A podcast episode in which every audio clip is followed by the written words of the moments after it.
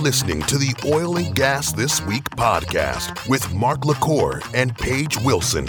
This is the show for busy oil pros who quickly want to keep their finger on the pulse of the industry. I'd like to welcome Paige Wilson, Mark LaCour from the Oil and Gas Global Network. They are co hosts of the world's largest oil and gas podcast series, which is called Oil and Gas This Week. If you do not have that in your libraries, you should subscribe to that. It is awesome, right? It is the most efficient way to catch your highlights when you're out walking. So that's my exercise. Chris, when you're benching 450. but or when you're driving, honestly, it's the best way to catch the news. So please sign up. It's a really good way to educate yourself. You will not find more passionate and knowledgeable promoters in the industry than right here. It is truly great. So format's going to be podcast for about half an hour. Yeah. So we're going to be recording. So if you're going to up, grab a drink, be quiet. But then we go into behind the curtains, which is Our which explicit is show. explicit is allowed. God, I can't believe I just said that. And it's a So you can moder- ask anything. It's a moderated Q and A, so I will facilitate the microphone. I've become painfully aware it's an open bar and a room full of salespeople. so I'm just glad we're not streaming live. Listen, great for you to be here, and thank you for letting us be part of your show. And you're the pros. Over to you. Awesome. Thank you so much. All right, let's get started. You're listening to the Oil and Gas This Week podcast brought to you by IBM. This is the show for busy oil pros who want to quickly keep their finger on the pulse of the industry.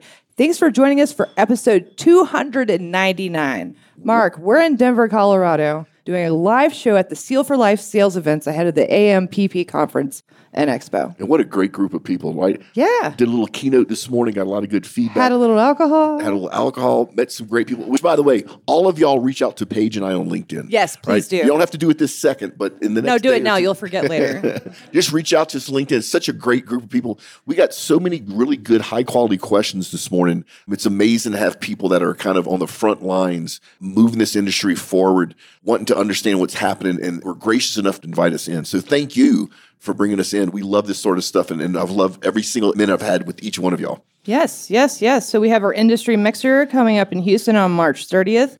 I will be there. Mark will be there. So if you're here in Denver and you're going to be in Houston, y'all should come. Yeah. the- the money we raise there goes to fight human sex trafficking. Yes. So it's like 20 bucks for a ticket. You literally will help to save some little boy little girl's life. So come join us if you can. If you do, make sure you come find us. All right, let's get into the reviews. I got one personally, which is I get these, but I'm just horrible at LinkedIn.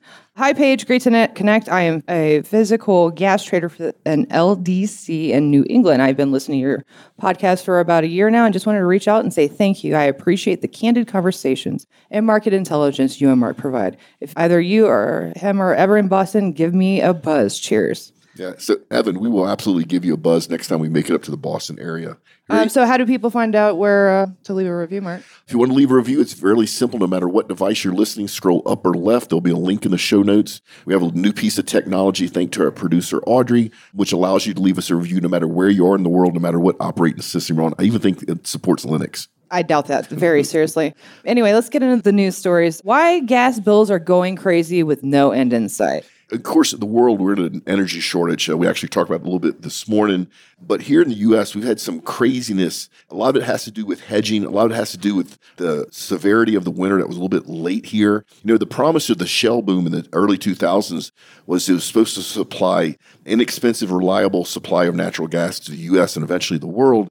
And this is not actually happening. One of the things that's driving up some of these costs is actually our own local politicians, different states passing laws and restrictions and taxes, which is increasing the cost of consumers. And there's a story in this article, a young woman named Emily Hodge, who actually her natural gas bill for December of this year was $918, which is actually more than her house note. She lives in a little place called Newcastle. I mean, that's a damn shame that people in this country that the natural gas bill is actually more than the mortgage of their house when we have so much supply of natural gas under our feet. This is literally ridiculous. This is all caused by politics. I totally get that you want to tax certain things, and if you don't like and support the oil and gas industry, that you want to put things in place to help speed up the move to renewables. But when your own citizens can't afford to pay their energy bills, It's asinine. it's totally asinine. So, you know, this is one of those things that should not be going on here. It's also going on around the world. It's actually causing a bit of a political backlash.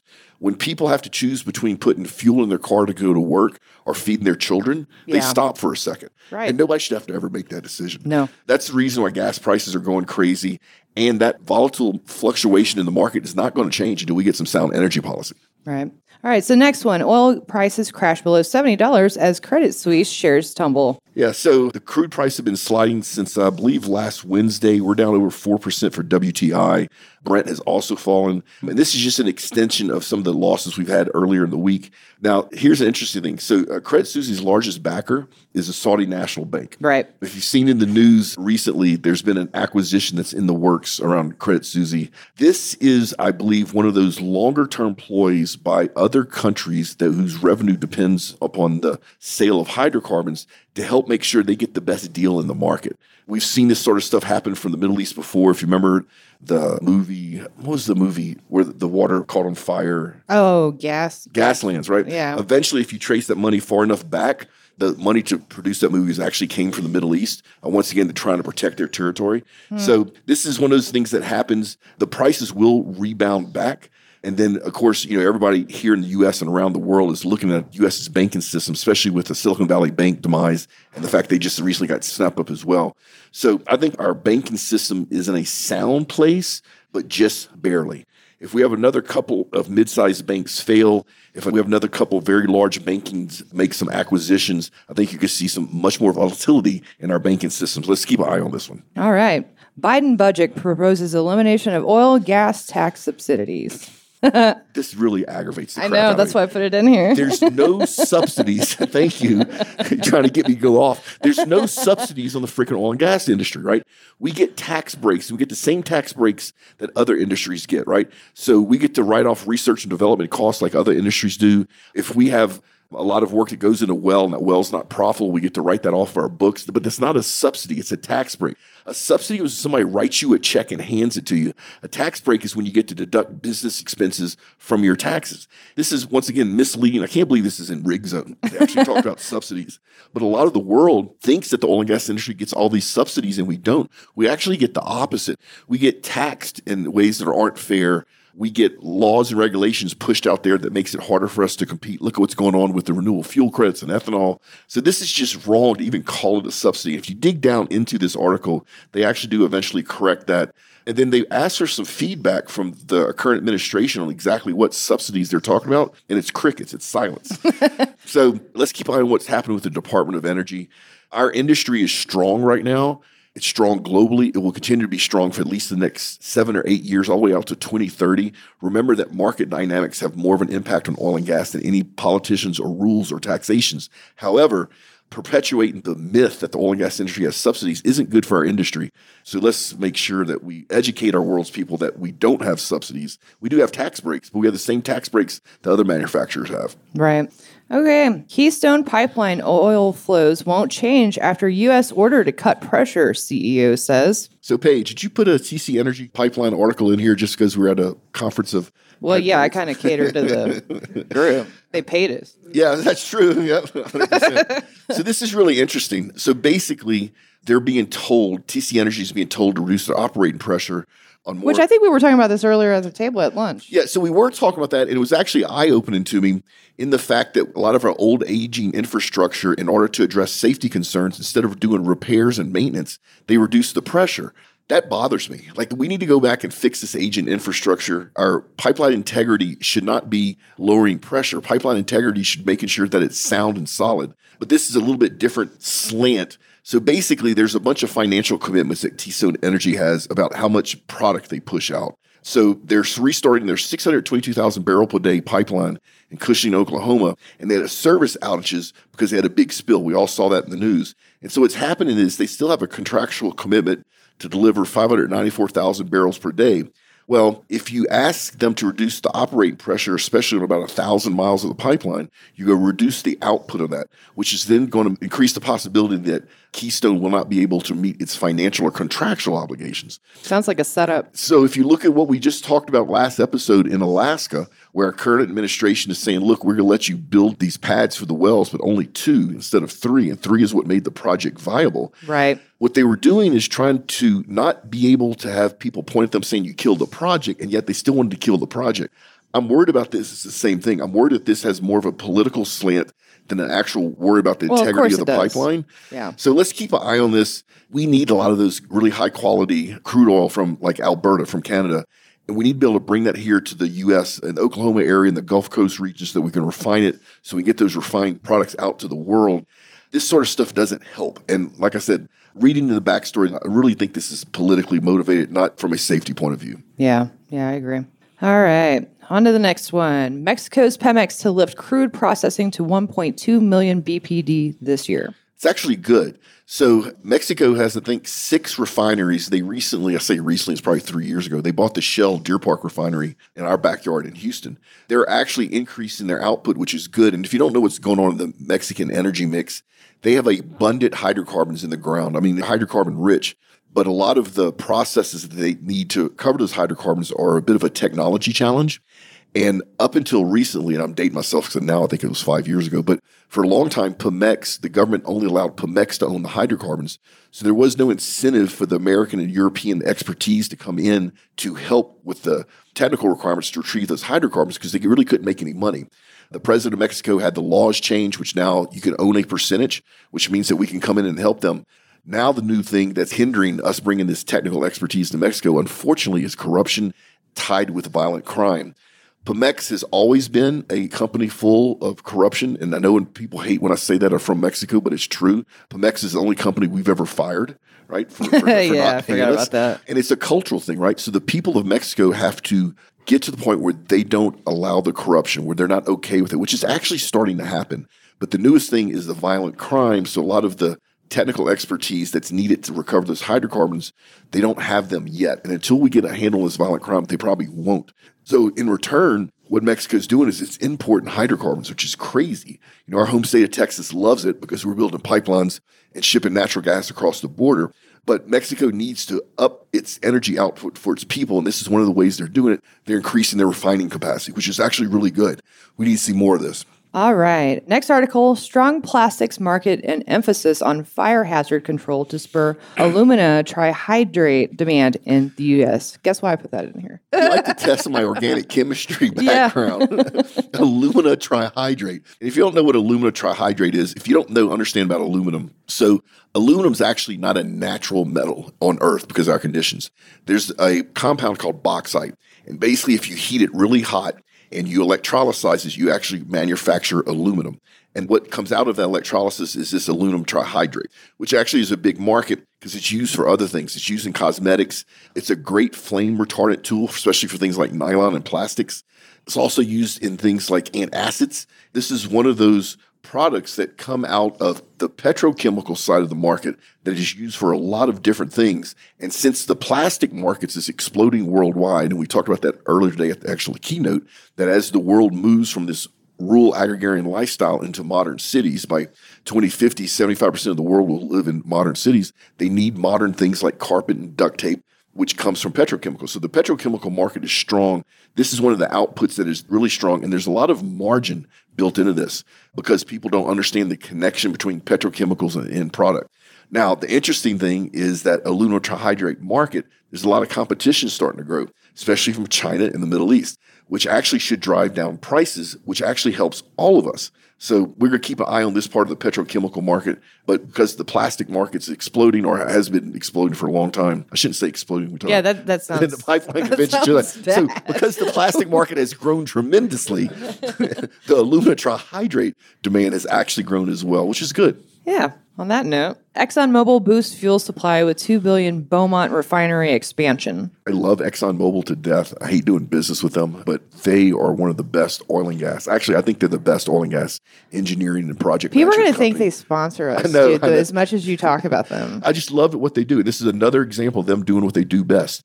They take large capex projects, they implement them, they bring them in under budget on time. Their margins are extremely healthy. Beaumont's one of the largest refineries in the U.S. I think, Which is near Houston, yeah, which I think it's one of the largest in the world as well. I think it's in the top ten. Yeah, is yeah, it? Yep. Someone just said it is. This is going to increase their output to more than 630,000 barrels per day. And like I said, this is just Exxon doing what it does really well. Now, let me tell you what's cool about this. A lot of people don't understand is Exxon spent a lot of money in a lot of years. Actually, this room probably does understand this, building pipelines from the Permian to this refinery. And you go, why would you do that, Exxon? They're controlling their supply. So they now literally have a chokehold on their own supply for their own logistics, which then allows them to have the capital to make expansion projects for their refineries, which then allows them to make even higher margins, which is something their competitors can't do. You look at Chevron is probably the only company in the world that can come close to doing this sort of stuff. Shell and BP, unfortunately, because the last couple years they invested a lot in renewables and not in their hydrocarbon business, they're getting left behind. And you can see it in the shares, you can see it in their free cash flow. So this is one of the largest, like I said, production refineries in North America. Their safety record is phenomenal, except every now and then they do have a little bit of a hiccup in the Beaumont refinery. But this is jobs, this is prosperities, and this expansion was involved a lot of contractors, a lot of companies. Actually, I bet a lot of people here were part of that this expansion. So you got to remember, this refinery doesn't just do fuels; it does petrochemicals, lubricants. There's ethylene crackers, and it employs I think over 2,000 people in the Beaumont area. So good for you, Exxon. Let's keep going. All right. Global data. Trunk pipelines to dominate midstream projects starts to in 2027. Midstream projects in oil and gas industry, we talked about this a little bit today. There's a huge pent up demand. That demand is being held back by our current political administration and the future outlook of how our politics can affect the profitability of the pipeline part of the industry. But it looks like that the transmission pipeline segment is about to explode. 46% of the projects started this year and all the way out to 2027. Now, one of the things that Global Data talked about in this article is that they're talking about the storage infrastructure is growing basically at the same rate as the pipeline structure. I don't really think that's true. Storage has its place. Storage is a way to buffer, and especially places out in the Permian where you don't have a lot of infrastructure to bring all those hydrocarbons back to a refinery uh, at the same rate that you can produce them. You have to have storage to kind of buffer that. But I really think that once our political administration changes, I think going to see the pipeline part of our industry explode in growth and pass up storage by far. So we already have one of the largest trunk transmission pipeline networks in the world. And then, like I said, there's this huge pent up demand for new pipelines around natural gas, LNG, moving carbon dioxide, produced water. So for people in the audience, I'm telling you, hold on, it's coming. All right. Biden is in no rush to fill the petroleum reserve. This is a personal pet peeve of mine. That's why I picked it. Thank you. The Strategic Petroleum Reserve is there really for one reason, and that is if something really bad happens in the world, we can fuel our nation and fuel our war machine. That's what it's designed for. It was not designed to be used politically or to try to drive economics one way or another. Unfortunately, our current administration tapped into it basically to try to help public perception around the price at the pump. If you actually looked at what happened every time we did a release, it honestly didn't affect the gasoline and diesel prices at all. The perception did affect the market price for about a half a day, but that swing came right back to where it needed to be. Now, our strategic petroleum reserve right now is down to 370 million barrels. That sounds like a lot. It's not. We burn 20 million barrels a day. So you're looking at about, if I do the math, about 19 days. So literally, if something bad would happen in the world, we have enough hydrocarbons to run our country for 19 days. That's scary. This needs to be turned around. When they made the plans to do the releases public, they guaranteed the U.S. population they would refill the strategic petroleum reserve. One of the things they quoted was that once we got close to $70 a barrel, that we would refill it. Last time I checked, WTI was the futures were down to $66 a barrel, and they're not spending any money refilling strategic petroleum reserve. This needs to be a top priority of our country's administration, regardless if it's Republican or Democrat. And there's a lot of Democrats that are saying the same thing I'm saying right now is that we need to stop. We need to take a few dollars and start filling this thing back up, and it's not happening. So this actually really worries me as an American. Yeah, same. All right, last one. Skills Ready by API. So if you have high school children and you're in the Houston, Texas area, the API, which is the American Petroleum Institute, which is a political lobby group, but they also set the standards for literally everything, especially in the upstream part of the industry. Yep. If you go offshore and wash your hands with soap in the bathroom, that soap met some API standard. What API is doing to help with this talent gap and this negative public perception the world has around oil and gas is they have a free career program and it's in its pilot right now. So it's only in the Houston, Texas area. And if you have high school kids, they can apply to this program. The API will train them. They're basically giving them the basics the basics on how to do firefighting, the basics on how to make sure you wear a PPE correctly, basic first aid, the basic outline of how a rig works. And then these kids actually get an API certification, which then means they should be hired above other kids that haven't went through this program. And the cost for this is free. Well, that's cool. What a great thing for them to be doing. Like I said, if you have kids around high school age that think they may want to work in the oil and gas industry and like to get a head start on their peers, just Google Skills Ready by API. We'll have a link in the show notes. And this is, I think, the third year they've done it. And so far, 100% of their graduates have gotten jobs in oil and gas industry, which I think is awesome. Sounds like a 100% Win-win success for everybody. rate. Yeah. Yep. All right. Time for got- bad segues. now, since I got a bunch of salespeople in here, we got to pay the bills, right? So if you'd like to advertise with us, it's really simple. Go to oggn.com, hit pricing. We're very transparent. There's a million different ways you can work with us. We have offerings for small companies all the way up to Fortune 10 companies. Love to work with you. If you need to get your message out to the oil and gas industry, let us know. And then we have our Energy Continuity Conference happening in September. There's still exhibition spots open for that. So if you touch business continuity, any type of uptimes, let us know. This should be a really cool conference. It's also our first conference we've ever done. Then we talked about earlier, we have our mixer coming up. By the time you hear this, I think you'll have what, a few days left to um, like three up? days. Yeah. So the link will be in the show notes. Word count page, where are we? United States, we're at 754, up 8. Canada's down 16 at 207. Internationally, we're at 915, up 14. Good numbers. Yep. You know what else is good numbers? Hmm. All these people in this room, they're going to jump and sign up for our LinkedIn page. Yeah, guys. Yeah, we're over 50,000 for our LinkedIn page. It's the best way to learn about what OGGN is doing. So, Yeah, because this isn't the, our only podcast. We got a bunch. Oh, so. Oh, and we got a bunch more coming. Yeah. So, if you want to pay attention and see what OGGN is doing here and around the world, just uh, go sign up and join our LinkedIn page. While you're out there, if you want to have a question for First Friday Q&A, Which is next week. which is next week. Either you either can go to oilandgasthisweek.com or oggn.com. Both have places for you to ask a question. Please remember the goal is not to stump Paige and I. The goal is to help educate our audiences. Then, if you're interested in my monthly oil and gas events email newsletter, that link's also in the show notes. And if you'd like us to come do something like, hey, a live podcast at your company event like we're doing right now, reach out to me. hint, nudge, nudge, cough, cough. Uh, it's a lot of fun. People love this sort of stuff, and we get to meet a lot of really great people as well. So we love doing this. Reach out to me. I'd love to share the details. What? Ready to get out of here? Yeah, I'm ready for steak, man. we got a little bit to go. But remember, folks, do great work, pay it forwards, and we will see you next time. Tune in next week for another informative and entertaining episode of Oil and Gas This Week podcast, a production of the Oil and Gas Global Network. Learn more at oggn.com.